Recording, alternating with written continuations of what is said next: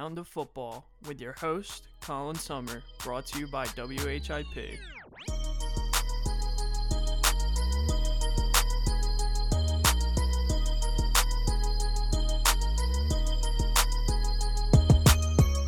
What is going on, guys? It is Down to Football back with another episode. Hope everyone is doing well on this fine Tuesday.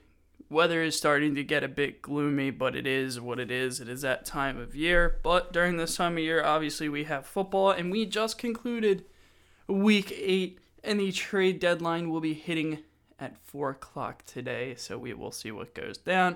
I'm going to get this podcast in before the trade deadline goes down because there are a couple of things I want to talk about that are worth noting for the trade deadline, what I think is going to happen, but we will get there eventually. But for right now, let's jump right into our recap, our three usual games. And for this week, we had some crazy ones happen.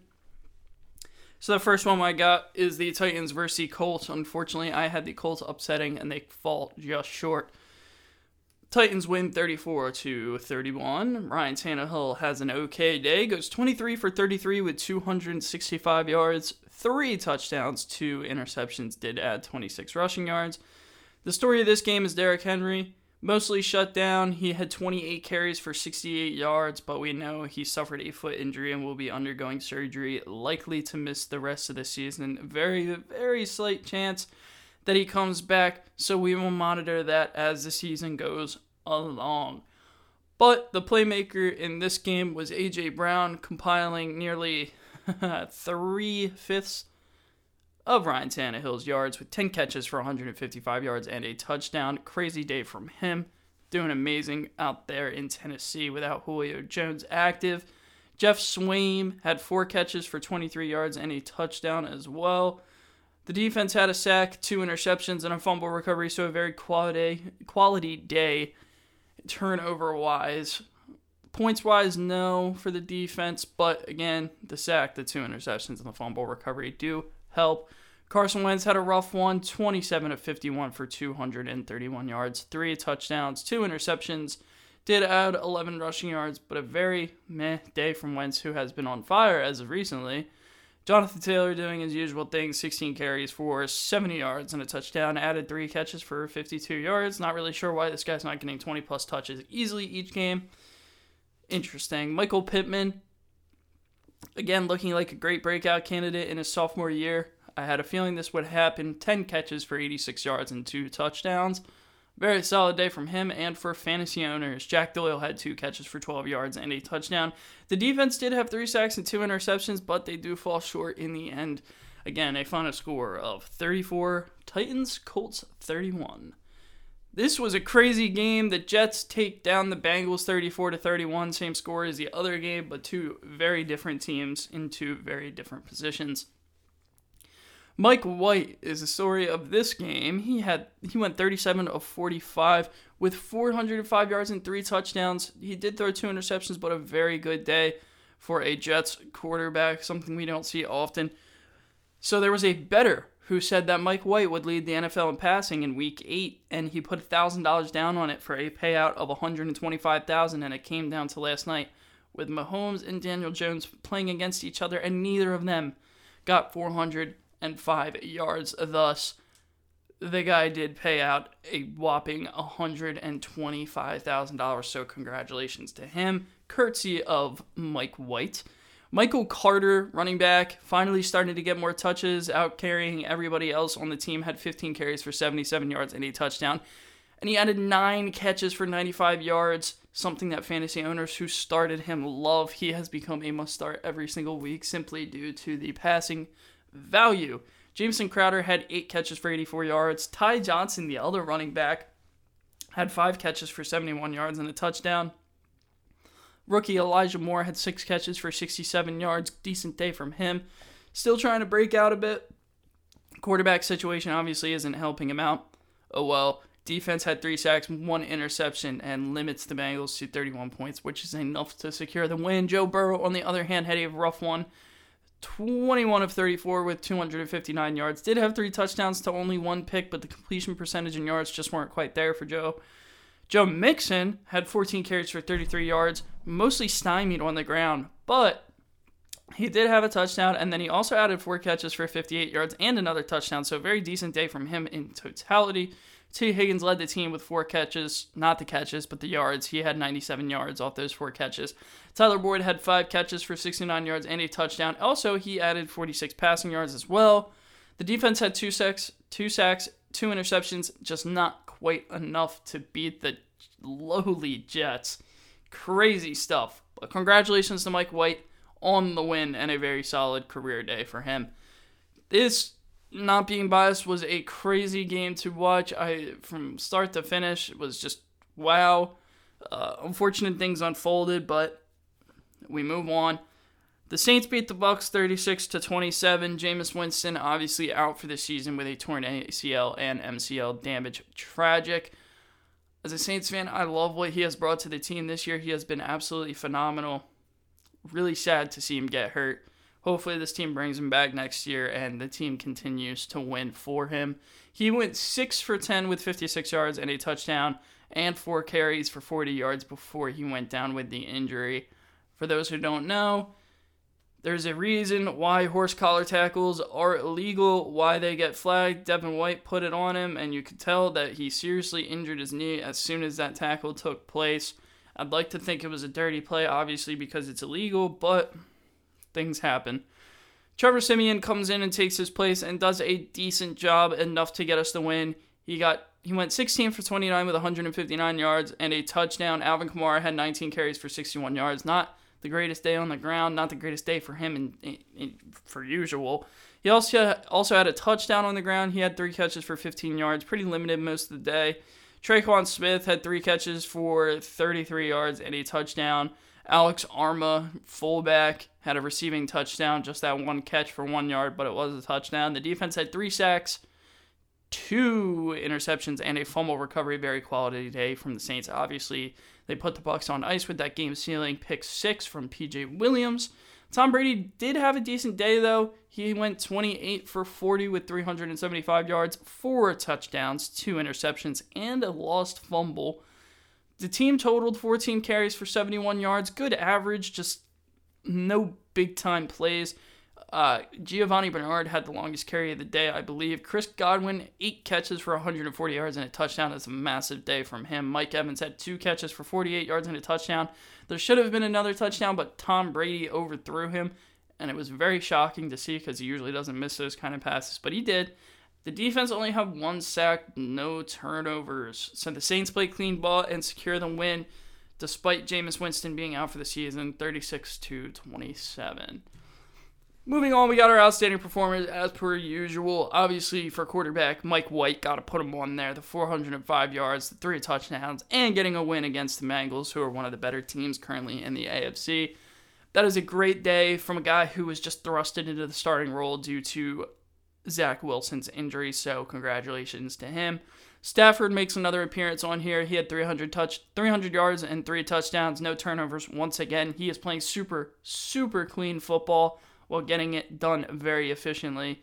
Josh Allen had 250 plus passing yards, two touchdowns. He also added 55 rushing yards and a touchdown. Great day from him. All three QBs get the win in week 8. From running backs, Michael Carter, just mentioned him, has to be up here. He had 172 scrimmage yards and a touchdown. Career day from him. Great day. Congratulations to him. Austin Ekeler had 120 plus scrimmage yards and a touchdown. And same with Jonathan Taylor, 120 plus scrimmage yards and a touchdown. No absolutely crazy performers this week. I think Michael Carter easily had it for running backs, but nothing absurd or eye popping. As for wide receivers, A.J. Brown, already mentioned, had the 10 catches for 155 yards and a touchdown. Tyler Lockett looked absolutely unstoppable against the Jacksonville Jaguars. He had 12 catches for 142 yards and was practically able to do whatever he wanted. Amari Cooper had 122 yards and a touchdown in their win against the Vikings. As for tight end, there was nothing crazy to see this week. Our best performer was TJ Hockenson, had 10 catches for 89 yards, his most since week one. Those are our outstanding performers for week eight, and we will continue that in week nine. Moving on with what we have going on today at 4 o'clock is the trade deadline. Thus, I'm going to give you some trade deadline predictions. And reasoning, of course. So, first, Odell Beckham does not get moved. I think that when Baker Mayfield's healthy, and so are the running backs, both Kareem Hunt and Nick Chubb, this is a playoff team. I don't think Kevin Stefanski is willing enough to get rid of their wide receiver one when healthy, of course. When they are currently in a potential playoff situation, obviously they aren't playing well right now and at the bottom of their division, but it is a tight division, and the AFC is looking awfully weak this year. And there's an expanded playoff, so they have every reason to try and make the playoffs. They are still a good team. Odell Beckham, while I don't think he's clearly what he used to be, and he's obviously a shell of his former self he still adds value to this team, whether it is drawing coverage or not. I think that he does not get moved. I think that if he were to get moved, the Browns would be looking for at least a second round pick, is what I'd guess. And I'm not so sure that at this point in Odell's career, with declining stats and declining health, that a team would be willing to give up even a second round pick, maybe a third, most likely a fourth. He is just not worth it. Would I like to see the Saints go out and grab him? Sure I think it would be huge for us, but I don't think it happens. I don't think a lot of teams are really aiming to get Odell, and they have made it clear that they really don't want to trade Odell. So that is why I believe he does not get moved. On the other note, Brandin Cooks goes to the Packers in my prediction. Uh, now, the Texans have said that they would preferably like to keep him, but I think a good enough offer will be on the board to the point where they will trade him. The Packers are in dire need of a solid wide receiver too. Unfortunately, Allen Lazard, he's good, but he's not a wide receiver too. Marquez Valdes-Scantling, obviously, not either. Robert Tonyan's now out for the year with a torn ACL, I believe. And who am I missing? Randall Cobb. He's older. He's older. And while he did have a good game against the Cardinals on Thursday Night Football, he's just not a number two anymore. So Brandin Cooks would be a nice complimentary add for Davante Adams, Davante Adams pretty much able to work all around the field. Brandin Cooks would alleviate a lot of pressure off of him. I think it's a must. You know, if this is really Aaron Rodgers' last last dance, according to him, you got to give him what he needs. Uh, they failed to do that throughout the draft. Now, hopefully, they don't fail to do that with the trade deadline. This next one is pretty bold, in my opinion. I don't actually think it happens, but I think it would be huge for this team. I think the Patriots should land Allen Robinson. I like what Mac Jones has done this year. He's playing very, very smart football, but I would like to see the Patriots let him loose, and I'll talk about that in a minute. But unfortunately, he doesn't really have the assets to let one loose. I mean, right now he's rocking with, you know, Nelson Agholor, N'Keal Harry, Kendrick Bourne as his wide receivers. And he, while he does have good tight ends in Jonnu Smith and Hunter Henry, he just does not have a legitimate number one. Now, Allen Robinson is having the worst year of his career out in Chicago. I mean, he's averaging, what, less than 40 yards a game? It's poor. He's getting about four or five targets a game. Obviously, they're in the transition of making Justin Fields the franchise quarterback, and he's not looking amazing so far. So I think Allen Robinson, he just needs to get out of there. And I think that the best place for him would be the Patriots. Give Mac Jones a young quarterback who is doing very well so far and is probably the best quarterback in the class so far. They need to let him loose. And by doing so, they need Allen Robinson. Next, I have the Bucks actually making a trade, not for someone, but to get rid of somebody. Leonard Fournette has clearly taken over the running back one role, and he has been doing a very good job at it. Ronald Jones has had his struggles, and the Titans are losing Derrick Henry. While the Titans may have picked up AP, Ronald Jones is probably the better option here. He's younger, he's more spry. I could just see that that run game thriving better with Ronald Jones. He's also a bit versatile, can get you catches. I think this makes the most sense. Ronald Jones wouldn't garner too much value either. I'm thinking like a fourth to fifth round pick, maybe. So we'll check in on that. But I think Ronald Jones to the Titans would be a, an amazing move for honestly both sides because the Bucks are clearly ready to get rid of Ronald Jones with the emergence of Leonard Fournette. You know, Giovani Bernard's a good third down back when you need a pass catcher, so they, their situation is fine. So, and the Titans clearly need a running back, so this would be the perfect match for each other.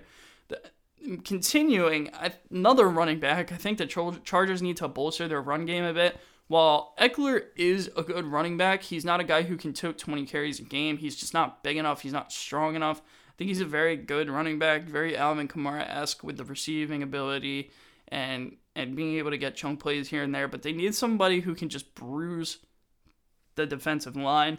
I think Marlon Mack's that kind of guy. As much as I like Josh Kelley, Justin Jackson, Rountree, all the people that they have behind Ekeler, none of them are as good as Marlon Mack. And I don't think Marlon Mack has a ton of trade value, uh, especially with Jonathan Taylor clearly dominating touches in, in, Indianapolis. He's the clear running back one. It's not even close anymore. He should be getting more carries, but that's a different topic for a different day. Marlon Mack has been showcased a few times where he has not done much. They have tried to get him a couple of carries here and there to, you know, boost his value a bit, but it doesn't seem to be working. I think the Chargers would be very smart to pick him up. It's just addition, it's depth, it's somebody who can get you chunk plays here and there, really bruise the defense down, and then can uh, hopefully take some pressure off Austin Ekeler, who at times looks like he is doing more than he needs to do. Uh, it would just be the best best decision for them. Lastly, Xavier Howard has been part of trade talks, especially you know we had the offseason drama with the contract and whether he was going to hold out. He didn't, and now the Dolphins suck, and he could very well get moved. I don't think he gets moved. I think he he garners so much trade value. I mean, he's definitely worth a first round pick in my opinion. He's one of the top corners in the league. I just don't think that a team right now is in extreme dire need of a cor- uh, of a number one corner. The Cowboys and Vikings could be potential suitors, but neither of them I think make the move.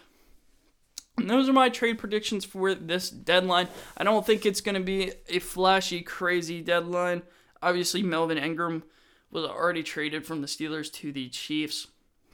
But that's about the craziest thing that's happened so far. Mark Ingram, obviously, back to the Saints. I love that. Brings the amazing energy that we oh so missed. But no, again, nothing crazy. So, moving on. I wanted to do something different. I wanted to switch it up. So I have necessities for fringe playoff teams, and this is what I meant by the Patriots need to outland Allen Robinson. Because I already said it twice, but the necessity for the Patriots is that they need to let Mac Jones loose. Look, he was a big playmaker in college, and I know that's just college. And he had some amazing weapons. He had Devonta Smith. He had Jaylen Waddle. He had great weapons. But he does not have that in New England. And unfortunately, he can't let loose with Nelson Agholor or Kendrick Bourne. Maybe here and there they get loose for one play. But I think Allen Robinson you know, this is really pending Allen Robinson. If they trade for him, I think they let Mac Jones loose a little bit. They'd say, okay, you know, throw those jump balls. Right now, he does not have a guy to just, you know, try and fit a tight window and just be like, all right, go out and get it. He doesn't have a guy like that, and that's what he needs. Unfortunately, I, I'm not so sure that the pa- Patriots will land Allen Robinson. I really hope they do. It would make perfect sense. But I think for the Patriots to win more, I just feel like they're playing too too conservative. You know, their defense is good enough to, to keep them in games, obviously. But and Damien Harris has been a very very good running back this year. He he's for fantasy purpose he's a running back too, which is very fine. And, and, and he'll go out and get you like hundred yards every single week if, if possible on the ground. But in games where he's not doing that and the, the Patriots have to convert to pass, I just don't see fluidity. I don't see things coming together. So I think they need someone who is just an extremely reliable target, and that guy is Allen Robinson. And I think if it pending that trade, if it happens, then Mac Jones needs to be let loose. Less conservative football, more risky plays. That's what needs to happen for the Patriots. As for the Steelers, and I think they're already adjusting this so far. The Steelers need a game plan for Big Ben's weaknesses, which are clearly mobility and arm strength. Now, Juju not being here for the rest of the season really hurts because he was the guy who took all the underneath routes. Obviously, they still have Diontae Johnson and Chase Claypool, Najee Harris out of the backfield. They still have the weapons that they need to win. It's just a matter of them catering to Big Ben. Big Ben is clearly at the tail end of his career. Should have probably retired before this season, did not. should probably retire after the after this season.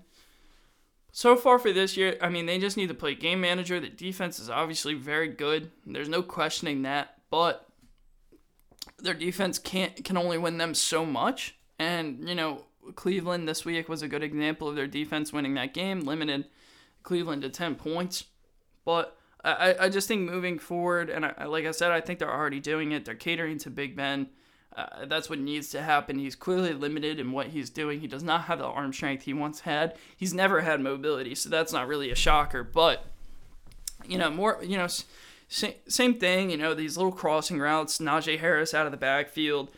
Those are just what will help the Steelers play clean football as well. For the Chiefs, I've talked about this before, specifically last week. Their defense is just awful. Now, the game against the Giants was clearly a step in the right direction. I'm not going to deny that. They they allowed 17 points to the Giants, I believe, and got a huge sack uh, on the final drive against Daniel Jones. They get turnovers, blah blah blah. It's the Giants. No offense to the Giants and Daniel Jones, but they're prone to turnovers and are not the most fluid offense, obviously without some of their biggest playmakers, Saquon Barkley, for example. But the Chiefs' defense simply needs to be better. They're one of the worst in the NFL. They just traded for Melvin Ingram, so hopefully that does help a little bit. But their defense is getting torched, and their offense, right now at least, is not playing good enough to keep them in games. So realistically, that that's that's all that needs to be said for. And it's crazy that the Chiefs are even on this list as a fringe playoff team but that's how they're playing this year, and it, it's interesting to see after being you know one of the NFL's biggest powerhouses for the past two years, they have definitely taken a step down. Run defense just not there. Was better last night, but still not quite there. Pass defense letting up way too many chunk plays here and there. They just got it. They got to fix some things. Vikings, they need Kirk Cousins to play smarter way too many times on Sunday Night Football against the Cowboys did I see open receivers and him just sticking with the game plan. I understand that you know you're probably gonna have a defensive player right in your face if you're trying to run you know a little a little running back screen because all the offensive linemen are already shifting to the left. I understand that when you see that happens, you panic, you throw the ball into the RB's feet. Don't want to create a turnover, but on that play, I saw Adam Thielen wide open wide open for a first down, and that's all they needed was a first down. And they did not get it. And I think Kirk, Kirk Cousins needs to not improvise, but needs to just evaluate what is going on. I understand he doesn't have a ton of time, but there were so many similar plays where he's looking at his first read and is sticking with his first read instead of looking all the way across the field. And that is just simply not smart football. Now, we do know that Kirk Cousins is not very good in prime time, whether it's Monday Night Football, Thursday Night Football, or Sunday Night Football. He just is not good in prime time. But the fact that he just got outplayed by Cooper Rush says so much and speaks volumes to how Kirk Cousin actually played in this game. He played so so poorly. They need him to and and it's not just like the physical attributes. Obviously, he's not a running quarterback. He doesn't have a cannon, but they just need him to play smart. Obviously, Jay Jettas, Justin Jefferson getting hurt and being in and out of the game was not ideal either. But overall, Kirk, Kirk Cousins just needs to he just needs to be better. He needs to play a little bit smarter. As for the 49ers, Jimmy Garoppolo needs to be moved and Trey Lance needs to start. I'm not necessarily saying that Trey Lance will lead this team to the playoffs, but he could potentially be the jolt that this team needs. This team is just gray. They lack no color. It's very, very boring football. Elijah Mitchell has been their lone bright spot this year, along with, you know, Deebo Samuel's breakout season, but outside of that, they don't have much. Kittle hopefully comes back next week. They are in dire need of another playmaker, a receiving playmaker. I think their run game is fine, but when you when Deebo Samuel's the only guy who's able to gar, uh, you know generate anything on, on on offense, it's a shame. Brandon Aiyuk obviously, where has he been? He's not really getting you know thrown into these plays a bit either, even though he's very very talented. So I'm not sure what's going on with that situation. But I think that Trey Lance, you know, he at least adds the rushing value. And this is a run first team, clearly. Jimmy Garoppolo just lacks that extra oomph that this team needs. They're in a very, very tight spot in their division with the Seahawks, Rams, Cardinals, Seahawks, obviously not looking too great with Russell without Russell Wilson, but uh, you know when it comes back, they can manage a 500 record. You know they're still in the mix technically, but Trey Lance could be the spark. I'm telling you, he could. And if he's not, then you you're at least letting your you know rookie quarterback get some experience. I don't think the 49ers are really in a position to make the playoffs this year, but while they still are a fringe playoff team, I think that that's what they need, needs to happen needs to happen and it could could work out for him. You never know. Lastly, the Panthers are clearly desperate to get CMC back their primary source of offense. Sam Darnold is starting to go downhill. DJ Moore is not getting the targets he once was, which is crazy because he was so good the first couple of weeks. And Sam Darnold has just been awful lately. PJ Walker is not very good either. Unfortunately, uh, you know, former Temple alumni. This is a podcast brought to you by Temple University, but he is not very good. It, I hate saying that, but he's not. And then the the defense has either been amazing or, or awful. They lack consistency. There's a couple of things here that need to happen. It is a tight NFC race. There are so many good teams, and the Panthers are technically still in the mix. But clearly, this team it, it just needs CMC. They need that safety blanket that CMC is. And, and again, with the, the consistency from the defense, one game they're good, one game they're bad. I mean, pick one. It, it's interesting because I do think they have the necessary defensive players to succeed. You know, they pick up Gilmore, they have Jaycee Horn, who I'm not quite sure is back from injury yet, but they have good players. Jeremy Chinn, Derrick Brown, they have good players. They just need to be a bit more consistent. And that is it for necessities for fringe playoff teams. Lastly, our locked in and upset picks. We moved to 12 and 2 after last week. Unfortunately, the Colts could not get that upset win. Lose by three points. Very unfortunate. Was hoping the Colts could pull off that upset, especially with bye weeks. You know, everyone going on their bye weeks. Very hard to find a good upset win. And, and you know, hopefully predict it right. Uh, there was a couple. Of, this one's this week's gonna be tough too. I wanted to be a bit risky, but just trying to have fun with it, and while still be good at it. But for this week, my locked in pick is the Rams over the Titans. The Titans suffering a major loss without Derrick Henry will look to get a running back before their game against the Rams. While the Titans are still a good team and have A.J. Brown and maybe Julio comes back, I think the Rams win this game comfortably. They look flawless. They're playing very good football.